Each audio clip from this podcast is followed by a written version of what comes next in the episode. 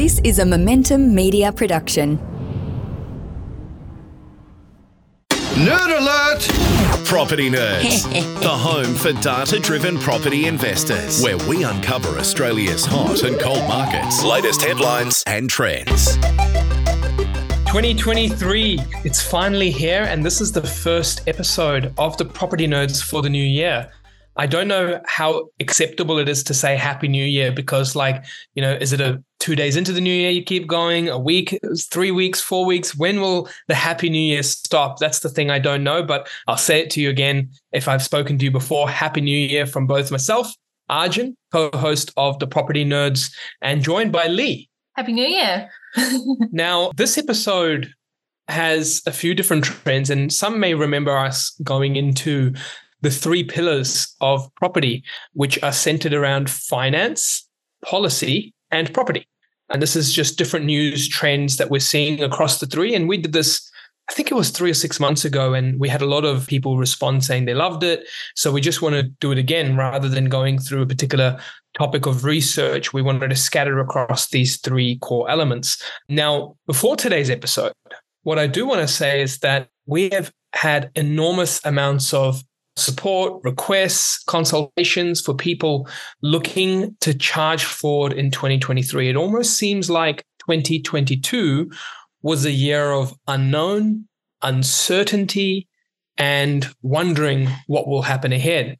Now, what I'm sensing is based on this huge boost of inquiry, is that 2023 is looking like people are haven't had enough of waiting and had enough of that time to say, well, I wonder if, and they just want to get back to life and get back to some of their goals. And that is proof of people taking charge of their future because you and your goals, you and what you can control matter most. So if that sounds like you and it's 2023 now and you want to really get ahead with your long-term investing journey and you've enjoyed this podcast or if you're a first-time listener and you you might start enjoying this podcast, you can reach out to the team at InvestorKit Buyers Agency which is investorkit.com.au. Have a free consultation with us, and we'll take you through a little bit more about what we do, how we work, and how we can scale your portfolio using rich data insights, both in the spreadsheets and on the ground. So that's how it can work to be able to really scale your portfolio. Reach out to us, and we can see if we're fit to help. And uh, you know, we go through things like portfolio mapping, research presentation, being able to also discuss more about where the areas are, what we can purchase.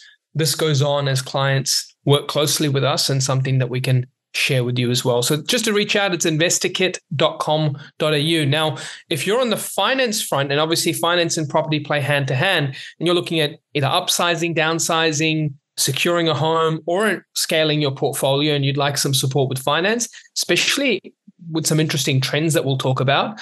Leigh, how can people get in touch with you? Yeah, the best way is on the website, hillsfinance.com.au forward slash contact. And uh, you leave a contact details and we'll be in contact with you. Cool. So 2023, if you'd like to get that off to a hot start with your journey, your property investing or your property buying, finance reviewing, have a chat to us and it would be our pleasure to support you on this journey. Um, just reach out. That's Hills Finance and InvestorKit Buyers Agency. Now, when it comes to this recording, we're actually recording from overseas. I'm not sure if we spoke about this in our last episode. I think we kind of did. Oh, but yeah, we did touch on it. Yeah, we're here in Thailand. We've been here in the island of Koh Samui. And uh, you know, I want to give a shout out to a business here called KohFit, K O H F I T. Uh, we've been at KohFit training our butts off, and I've got some exciting news. I'm down seven kilos so far. Now, to many people who are of normal weight, that might look like a lot of lot of weight. It's actually probably two to three kilos in your world, but for bigger guys like me, taking off seven kilos, I've been trying to do it for all of 2022 and and maybe the last 10 years before that, except I've been heading in the other direction. So this year I had a Muay Thai camp with Leigh. We both jumped on it. And um, which is kind of annoying and fun at the same time. It's annoying because Leigh's already super fit. And I was hoping to catch up with her or catch up to her with this camp in 2022. But now she's just getting fit to a whole new level. So I'm forever behind. But that's where we're here. We're here at KohFit having an epic time, and uh, can't wait to be back in Oz the end of this month, and you know get back to the recording from home. But yeah, that's where we've been in, in the New Year's. If you've got any exciting stories from your New Year's, and do let us know when we catch up in those chats, and would love to hear more about it. But yeah, KohFit Epic Boot Camp, like what three times a day of training and eating super calorie counted meals. What's your experience been of it? I think it's the best way you can spend Christmas because most people, you guys are, well, not all people, but a lot of people are putting on pounds Christmas pudding, all that kind of stuff, all your family feasts. Wait, Christmas pudding's pretty crappy. Let's be mm, honest. But you know what I'm saying. Not specifically that pudding, but you're you're eating desserts for sure. so this time around, we've been able to jumpstart the year with some really important health goals, and I think it's something to continue. And I highly, highly recommend it for other people out there. It actually, you know, health obviously we talk a lot about wealth creation finance all those things which is very important to keep in mind, but health, it links to all of those things as well. So it's been a really great start to the year. And for those, uh, I think we talked about the progression of my kicks from Muay Thai from last episode. I have to be honest, I'm not quite, for my fellow UFC fans, I, am not quite Israel Adesanya question mark kick level yet. That is my dream to one day be able to do it and maybe even like practice it with him one day. That would be like bucket list. But I've transitioned from a low kick to like a body kick pretty nicely. I uh, need to work the hip flexors a bit more for the high, but it's progressing along quite well. And I think the jab cross is there. But yeah, it's been great learning. And obviously, you can't transform to world class UFC fighter in, in four weeks, but you can have a bit of fun and what see some improvement. So that's been us for the last three weeks, uh, actually, four weeks soon. But Leigh, finance data's just released. It's perfect timing. Now it's for late last year. What's the numbers showing from a national finance overview, especially as the trend of interest rates have carried on? We saw 2022 see mm-hmm. eight interest rate rises. Mm-hmm. Could you talk to us about what's happening on finance? Because there is some hidden trends that we can really uncover that I think will be exciting. Yeah. So um, for our regular listeners, we obviously regularly go through the ABS lending indicators there is a bit of lag in this data. So they've just released the November 2022 data. And essentially, yeah, it's showing the trends of what's been happening since those interest rate increases. So in November 2022, total housing has fell by 3.7% to 24.7 billion, and that's following a 2.8% fall in October. And this is actually 24.3% lower compared to a year ago. That's a big change. New home, lending uh, uh, commitment. So that is a big change. And there's two things to point out with this data. Borrowing capacities have dropped between 30 and 35%. So it was only natural for lending take up to drop 24%. It is also coming off extreme highs. However, it still remains above the long term averages. How about when you split it across the different types of buyers, Leigh? What are you seeing there in finance take up? Yeah, so for owner occupied housing, this fell by 3.8% to 16.4 billion, and that's 24.8% lower compared to a year ago. For investor housing, that fell by 3.6% to 8.3 billion, and that was 23.2% lower compared to a year ago as well. Yeah. So across all data sets, we're seeing that 20 to 25% decline in finance take up and well above long term averages again. Now, that's important to note, right? Because we're still lending out above long term averages. And long term averages, the data here is going back from 03 to November 22. Mm-hmm. So even after the 25% decline, we're still above 03, 07, 2010, 2013, 2016. And that was the last time Sydney boomed, right? Now, for that to occur, even though interest rates are higher than what they were in 2000 and you know 16 17 18 19 the whole way through that really shows that there's still a high amount of relative demand in the marketplace although just nowhere near the levels of what they were last year when it comes to national data. It also means that there are certain places where they're pulling down the data sets a lot. We've seen a lot of weakness in some of our bigger cities, which is naturally pull down that national data set a lot for statistical weighting reasons. But in many other cities, they're still uh, trending along quite nicely. Leigh, what are you seeing on the refinance side of things and some of these trends overall? So it's quite the opposite to what's been happening with new commitments.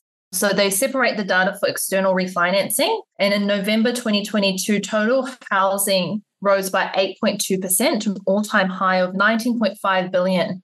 So this is actually 20.4% higher compared to a year ago. That's Huge. total external refinancing. In terms of the separation for owner occupied housing, this rose by 9.1% to an all time high of 13.4 billion. And that's 27.1% higher to compared to a year ago. This is all pre all those cash rate increases as well. And obviously for investor housing, 6.3% is what it rose by to 6.1 billion. And that was 7.8% higher to compared a year ago. So whilst new commitments are obviously going down, obviously since all the increases of in the interest rates or cash rates, there's a huge focus on the refinance. Hence, there's a refinance boom taking place right now. And obviously, those numbers speak for that. This is a, an extremely important data set, and we've been watching this closely. Leigh, I think this is where the media again has it totally wrong. Firstly, we see all this rubbish about mortgage prison Mm. and mortgage cliffs. If there was a mortgage prison, how can there be record high levels of refinances? There is no prison here. People are moving, people are transitioning. That shows that even after a 35% decline in borrowing capacities, the majority of Australians who already hold mortgages are still in position to refinance, look at options elsewhere, and attain either a better rate or product, not than what they might have been on, because they might have been on interest rates in a lower period, but at least what's best for their scenario, or some equity to also unlock for some buffers. This is really important data because what it shows is that there is an increase in people refinancing. There is an increase in people's capability and desire to refinance, even though borrowing capacities have dropped by a third. And it also shows lenders are hungry for the business to be able to offer cashbacks, offer things like that. Now, the last point to mention on this data is that coming back to the point of a cliff, you know, if you take time to go through data on finance going back many years and you look at data on finance going back to 2018, this word cliff is a buzzword used in the media. The first cliff was interest only cliff. Going back to all the fears that because interest only used to literally, we worked in the banks, one click of a button. How cool was that? You would just click one button in a branch as a It team member. A little, you know, loading sign and then do, do, do, approved. Done. That's how easy it used to be. print off documents on the spot. as easy as change to interest only ever. Now it's like we want to know your whole life to make sure you can service after it's done. Whatever. I'm not saying we can't be prudent. I think that if that's on, that's on. But that used to happen. And there was this huge talk about all these interest only loans coming off. Mm, no cliff happened. No danger. Second cliff, fixed rate loans. That's what we're seeing now. Exactly. Uh, fixed rate loans are being talked about to come off end of this year, be causing huge amounts of change, financial impact. I agree there's going to be huge amounts of change. It's just so obvious. Like someone on one, two, and three percent rates going to four, five, six. No doubt there's Big change. difference. But you Over cannot 50% difference. you you Big- cannot tell me that I am expecting every Australian in that scenario just to sit there, not do anything about it with all this time in advance, not consider refinances, equity unlocks, buffers, not consider that they were being serviced on five and a half to seven percent mortgages anyway. All their credit cards that they had were assumed that they were being maxed out. All this other overtime, bonuses, commissions, they were assumed that they were only getting 80% of it, not all of it all this rental income, Yeah. people were assuming that you're only getting 80% of it, not all of it. So I guess the key thing here is we will not see a cliff. We will see many people's circumstances change, but we will not see, in my opinion, based on interest rates staying RBA cash rate 4% and below, this huge amount of fall off of mortgages, especially with this refinancing and going, just because people are looking for better deals. And that's well, what they do. not just that, don't forget over 70% of loans are done through a mortgage broker. So this has massively changed in the last two years, which actually correlates Really to this high increase since 2019. More people are going to a broker because brokers have access to 30, 40 plus different lender options. And so obviously you're going to have always generally a lender option to refinance to of some sort Really, really instead good of going point. to the banks directly. More clients are very savvy and understanding the benefits of that now more than ever. That's an important point, Leigh. I didn't think of that. You know, back when we were in the bank, I think that number was traveling between 40 and 50%. So you can just see the transformation exactly. that's and happened. And that was only in the last, this is just years? in the last two to three years. Yeah, right. So that's huge. So in the last five years ago, it was about 40 to 50. Two to three years, it was yeah. 50 plus. Now it's at 70. And this is a, during all this time of the extra regulation for brokers. Brokers have come in doing better and more business than ever before. Massive. This is huge. And that's what's going to help Australians get the best for their finances and also be able to allow them to make sure that they can achieve investing goals ahead, buffer themselves well, and use all the different banks who are hungry for business to look after them and their family as best as they can. So, interesting data on the finance. Summarizing it is refinancing is booming to bigger levels than ever. Mm-hmm. Um, Leigh, if someone wants to chat about refinancing, could you remind us how they can get in touch with you? Yeah, again, hillsfinance.com.au forward slash contact. There'll be an inquiry form, and then one of our team will get in contact with you. Yeah, and there's not saying we've got to be uh, falling in love with the cashbacks, but they're ranging from like two, three, four thousand dollars. It just shows that banks are anticipating a lot of movement as people want to, and which they are, record levels of refinance. People want to get their best finances yeah. right as rates are rising, get equity buffers, things like that. Yeah. Very important to have that chat with We've the been having cashbacks for a long time now, refinance cashbacks. So lenders are continuing to extend those refinance cashbacks. So that's still out there.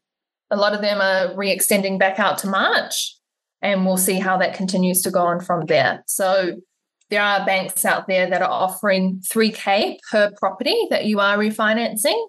There's actually a few out there that are still offering that. In general, though, per client, as a new client coming to the bank, anywhere between two to 6K is still on offer. So yeah, still, you know, banks are wanting to drum up that refinance business, obviously, because you can see uh, new commitments are less. refinance commitments, uh, external refinancing is higher. And so obviously, more and more lenders want to make sure they're getting their piece of the pie.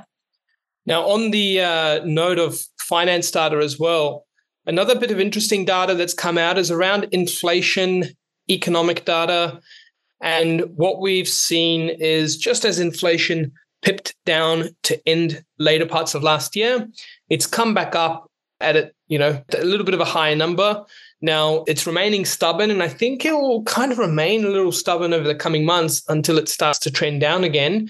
However, the main reason is many of our housing data sets are also key indicators in that inflation bucket, especially things like rent and so forth. So rents have been booming away, vacancy rates at a very low level.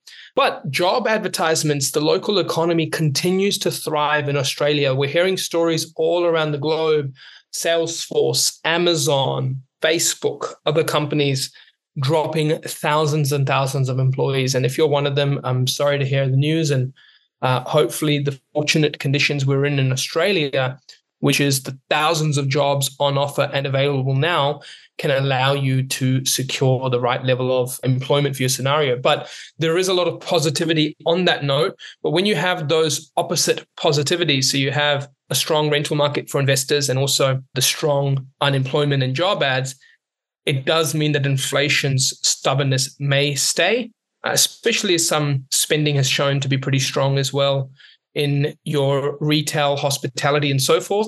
But what that means is that we're likely to see a couple more rate rises into this new year.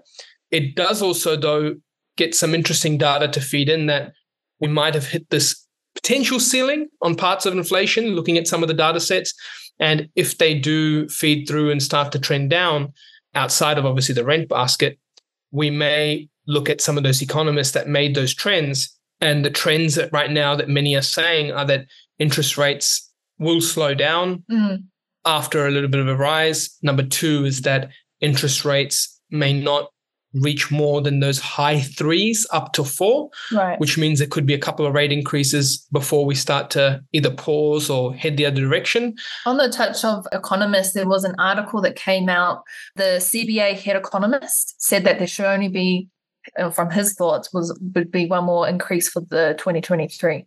Yeah. Now, we aren't huge fans of talking economists in property data mm. um, because they have absolute horrible track records on that. And mm. Uh, that's another yep. conversation. But in terms of interest rates, indicators, core metrics of inflation, they do a lot of deep dive into that space. And even some of our white papers at InvestorKit, we talked about potential for a cuts in 2023 or early 24 and the cycle of interest rates heading to a pause and or you know just ending but that may be a couple of increases away in my opinion just because there is still that data that's remaining stubborn and high based on what the RBA wants to see. Mm-hmm. So that's it from a finance side. Let's go over to policy. There's some interesting policy that's come out. Leigh, what is happening in New South Wales, especially with first home buyers? Well, today it just got released. And essentially, what has been released is the uh, first home buyer choice initiative in New South Wales. So essentially, the first home buyer choice initiative is going to lower the upfront cost for home purchases for first home buyers who choose to opt in. So from today, being the 16th of Jan, when we're recording this, eligible first home buyers in New South Wales wanting to purchase a property up to 1.5 million or land which they intend to build for up to 800,000 will be able to choose between one of the two following. So one is paying transfer duty previously known as stamp duty, or an annual property tax under a new government scheme called the First Home Buyer Choice. So, First Home Buyer Choice essentially has been designed to make uh, home ownership more attainable and faster. New option to pay an annual property tax instead of uh, transfer duty lowers the upfront costs, obviously, for purchasing a property. So instead of around what four and a half percent of the purchase price, it was roughly as an upfront cost that you have to pay in addition to your five or 10 or so percent deposit. Essentially, there's a calculator, you can annualize it, and it's estimated to cut two years off the time needed to save a deposit. Is massive for first home buyers to get trying to get on the ladder. So, existing transfer duty exemptions and concessions uh, for first home buyers in New South Wales will continue to apply for eligible purchases up to 800,000. So it's it is massive, and I'm going to go through a couple of examples of how that might actually look in a real life example when you are a first home buyer. Yeah, it's massive, right? That is huge. I mean, this can save people up to sixty thousand dollars in upfront costs when you're hitting the peak of that one point five million in purchase price. Like, this is no small amount. This is generational policy shifts, and the reason why we have policy as a core subject of property nerds episode like this is that finance, policy, and property, these three trends, massive drivers of it. Policy is a huge driver. We are going to see so much activity in the first home buyer take up of this. I think it's going to be huge. So all those affordable sub 1.5 mils will see a lot of mm. demand. It's important to recognize that schemes like this are actually demand driving schemes. Why is that important to note? It means that you want to get your act together and work as hard as you can to make it happen for you in use of the scheme. Because demand driven policies fade very quickly. And I'll give you an example. Firstly, you're going to see a whole cash into the system, a whole amount of cash. A lot of lending to properties is going to be able to happen without people having to have two to three years, potentially even four, five years of savings. They're going to be able to bring that purchasing timeline forward. So this means the buyers of today are going to be combined with the buyers of next year, the year after, and potentially even the year after that to all be able to transact over this next 12 months. Now, yes, they're not in the best of conditions of borrowing capacity, but whoever can fit that mark is going to see a lot of activity. This then means your savings of 50 to 60K will start to translate into higher purchase prices. And that higher purchase price with more demand will start to have that saving sit in a higher purchase price. For example, a house that might be 800K today is boosted by a lot of buyers. Now, if they're saving, say, $30,000 in stamp duty, that $30,000, what if that house moves from 800 to 900 to a million? And as it goes on, you've not saved 30,000 because in a shorter period of time due to the influx of demand, you're paying that same amount just for a million dollar home now, but it was once 800. So it does mean that these are demand driven schemes. They are amazing for this first subset of homeowners that are going to go into there and get the opportunity to get a first home. But as the years progress, the demand will soak up a lot of the savings. And whatever that 800K property is, it's going to be a million bucks. And whatever that 30 or 40K savings is, you're not going to save it.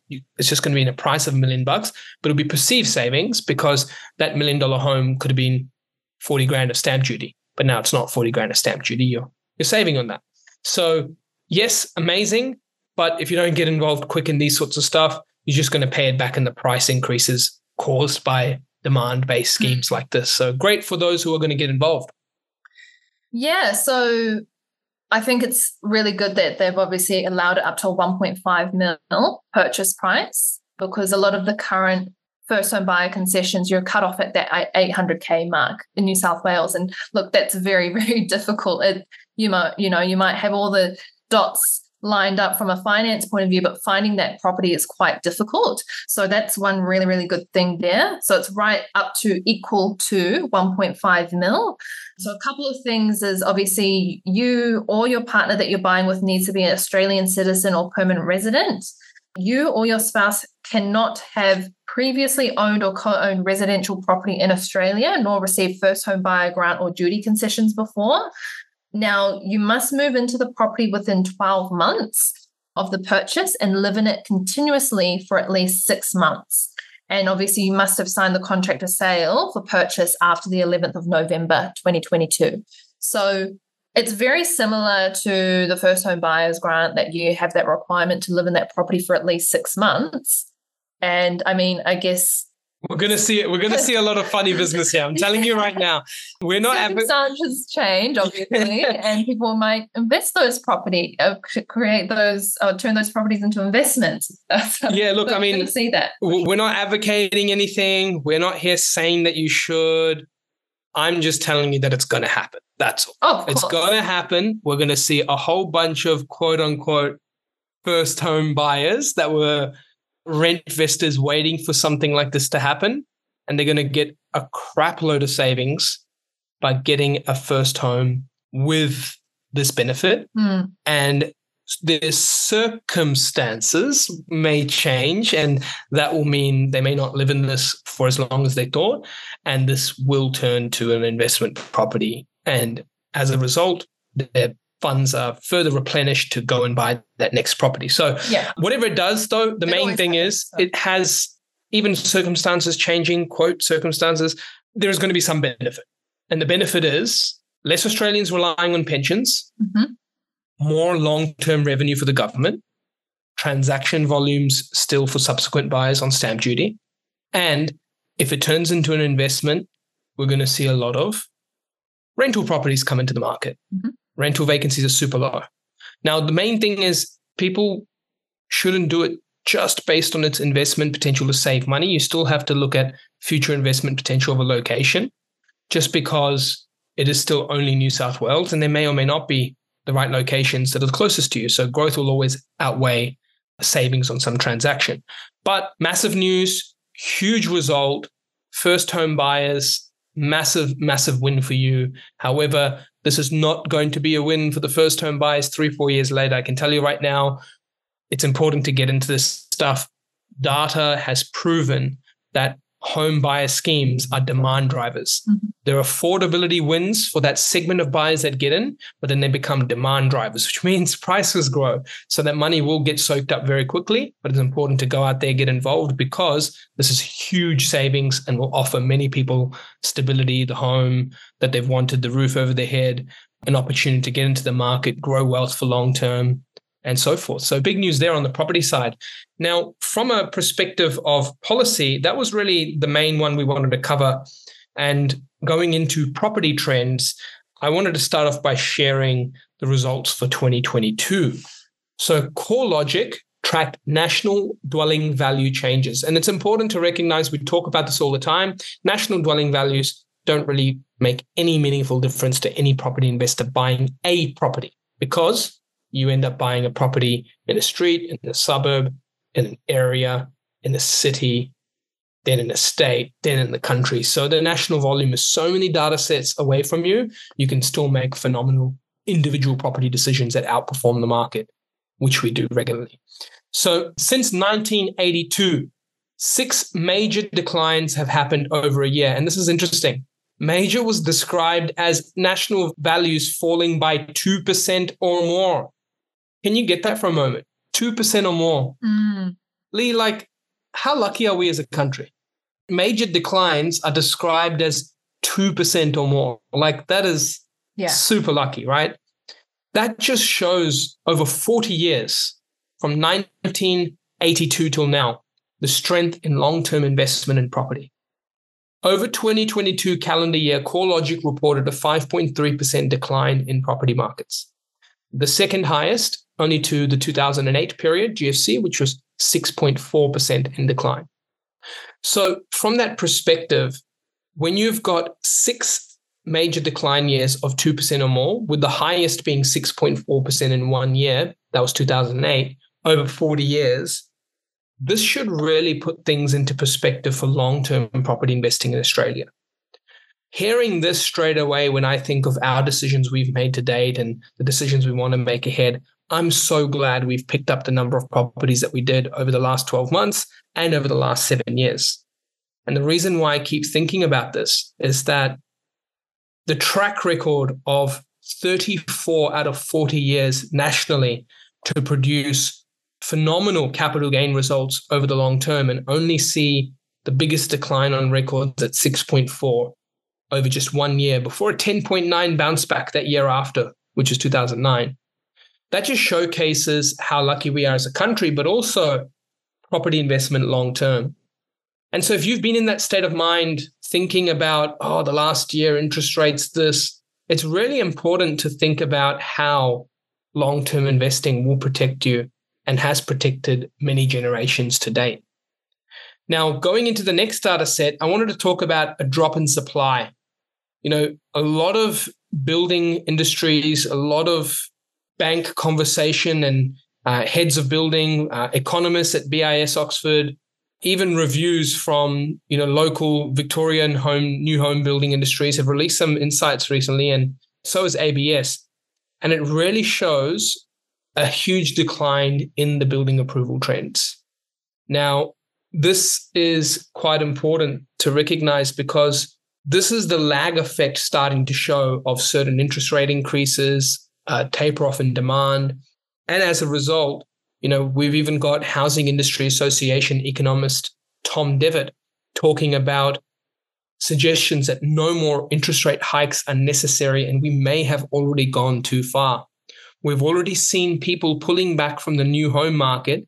And there is a concern now that people will either delay their intentions to buy or they will have to bail on the process halfway through. Uh, BIS Oxford Economics senior economist Marie Kilroy was even talking about Victoria's decline in new house approvals, driven by a combination of rate hike impacts, borrowing capacity, high land, and construction costs, where they are now forecasting declines in the state's building economy for up to two years. Ms. Kilroy mentions we do expect that activity will continue to slide for 2023 until those factors that are dragging stabilize. We expect a year or two of quite weak activity across the building sector nationwide, and Victoria will naturally follow the national trend. So, why is this important to note? We talk about the fundamentals of housing in one of our research papers, and supply was the core issue. Housing supply for established properties are already at low levels, and we're already seeing catastrophically low levels on the rental market. New building is extremely important to this country. New building from an economic standpoint and all the flow on of direct and indirect jobs, as well as new building from a rental supply and new building from a housing supply. This is where, when you see these trends continue to head downwards and continue to decline, they have lag effects, but many people will not see it in the charts, in the in the insights in and around them, the discussions with friends, at least for one to three years. So, what this means is that as trends on macro money markets start to stabilize, and as we start to reach certain points, whether it be pauses in interest rates, changes in borrowing capacity, or declines the other way, you move into the seesaw of demand and supply. One end demand pulled away in certain areas due to finance changes, and then demand comes back on as those changes pause or recede the other direction. And then all of a sudden, the supply angle is just not going to match it. We're already in shortfall on rental sides. We're already in shortfall of for sale. And we may be even further in shortfall when we start to see trends like this emerge in the building industry. So keep an eye out. And what that simply means in a summarized version is over the next two to three years, building approvals are continue to see negative pressure just because of the trends that we're seeing right now. Also, I guess many listing trends that we're talking about, and many were hoping for a lot of stock to come on to fulfill buying below peak or buying when there's discounts or deals. It's clear that the trends we've discussed today from lending and refinances, and it's clear that from supply levels across Australia that we've seen, that there just is not this glut of supply coming to the market where people are just licking their lips and being able to buy super discounted deals all the time, anywhere and everywhere. So it's important that recognize this because this is where recoveries happen in many cities. As supply levels taper off, new building slows, rental increases continue to emerge. And if we do end up reaching to a tipping point of the pause interest rates see and hold and potentially decline, then from there, many of those cities that have seen some declines may start to see their recoveries increase even quicker. January tends to be a month where buyers come back in motion and they see a lot of you know stock hit the market and they see a lot of the stock and the equilibrium starts to happen and then you start to go into this cooler months as time goes on however this month those buyers have come back on we're seeing on the ground reports across the country from open homes 10 20 and even up to 100 to 150 people at open homes in parts of adelaide even wow. and parts of regional australia we're not seeing the stock levels match it so that imbalance is returning again how much that imbalance returns again is largely driven by the local economic and stock conditions but then of course in many markets sensitive to interest rate rises as you've seen in sydney and melbourne and surrounds and even parts of brisbane we'll see those trends remain a little bit slower and continue to be slow until that cycle starts to shift. So that's it from us on the property trends. If you'd like to know what our thoughts are for some trends for Australia, last month we talked about in the previous episode the seven trends that we expect for 2022. It's a whole research paper on that, actually, and it's totally free to download. You can get that amongst many other research white papers for 2023, not two's trends. And that's seven trends for 2023, investorkit.com.au and slash white papers. Now, checking that out, it's free to download, and you'll see many other white papers that also share more about housing fundamentals, overvalue, undervalue. And on that note, next month we release, actually this month we release the overvalue, undervalue update, considering all the interest rate changes, we have seen many cities increase in their overvalue rate, and that's why they've been more sensitive to interest rate rises. But we do have a few hidden gems across the country where they continue to remain undervalued. And as a result, when we correlated those stats to growth over 2022 and decline over 2022, we found very much that the undervalued locations held up better amongst interest rate rises. So that's the key trend for 2022. And we saw many growth locations in 2022, as we will in 2023, because they remain undervalued, because their local economies are strong, and housing supply is extremely undersupplied. So this is the year of where property investors, not just buying property. This is a where you buy property and then what you buy. This is the year of 2023 and how it makes it very different to what you've experienced over 2020 and 2021. That's it from us here at the Property Nerds. Thanks so much to tuning in on finance, policy, and property trends. There is a lot out there from declining supply, huge news for first home buyers, and refinance boom very much alive in Australia, whilst new finance falls off a fair bit. It's important to have a look at your own finance. Reach out to Leigh and the team at Hills Finance, or if you're looking to grow your portfolio in 2023, investorkit.com.au. Speak soon. On to the next one. Game over.